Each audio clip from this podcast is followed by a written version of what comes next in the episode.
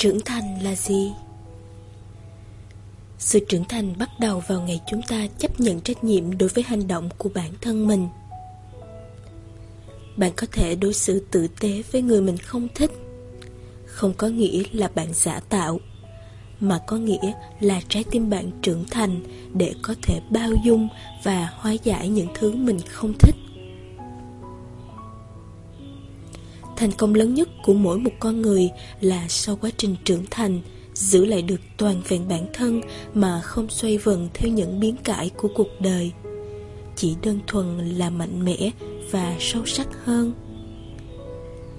Trưởng thành không chỉ là vấp ngã rồi đứng lên, không chỉ là bước chân ra thế giới rộng lớn, mà còn là nhớ đường trở về nhà.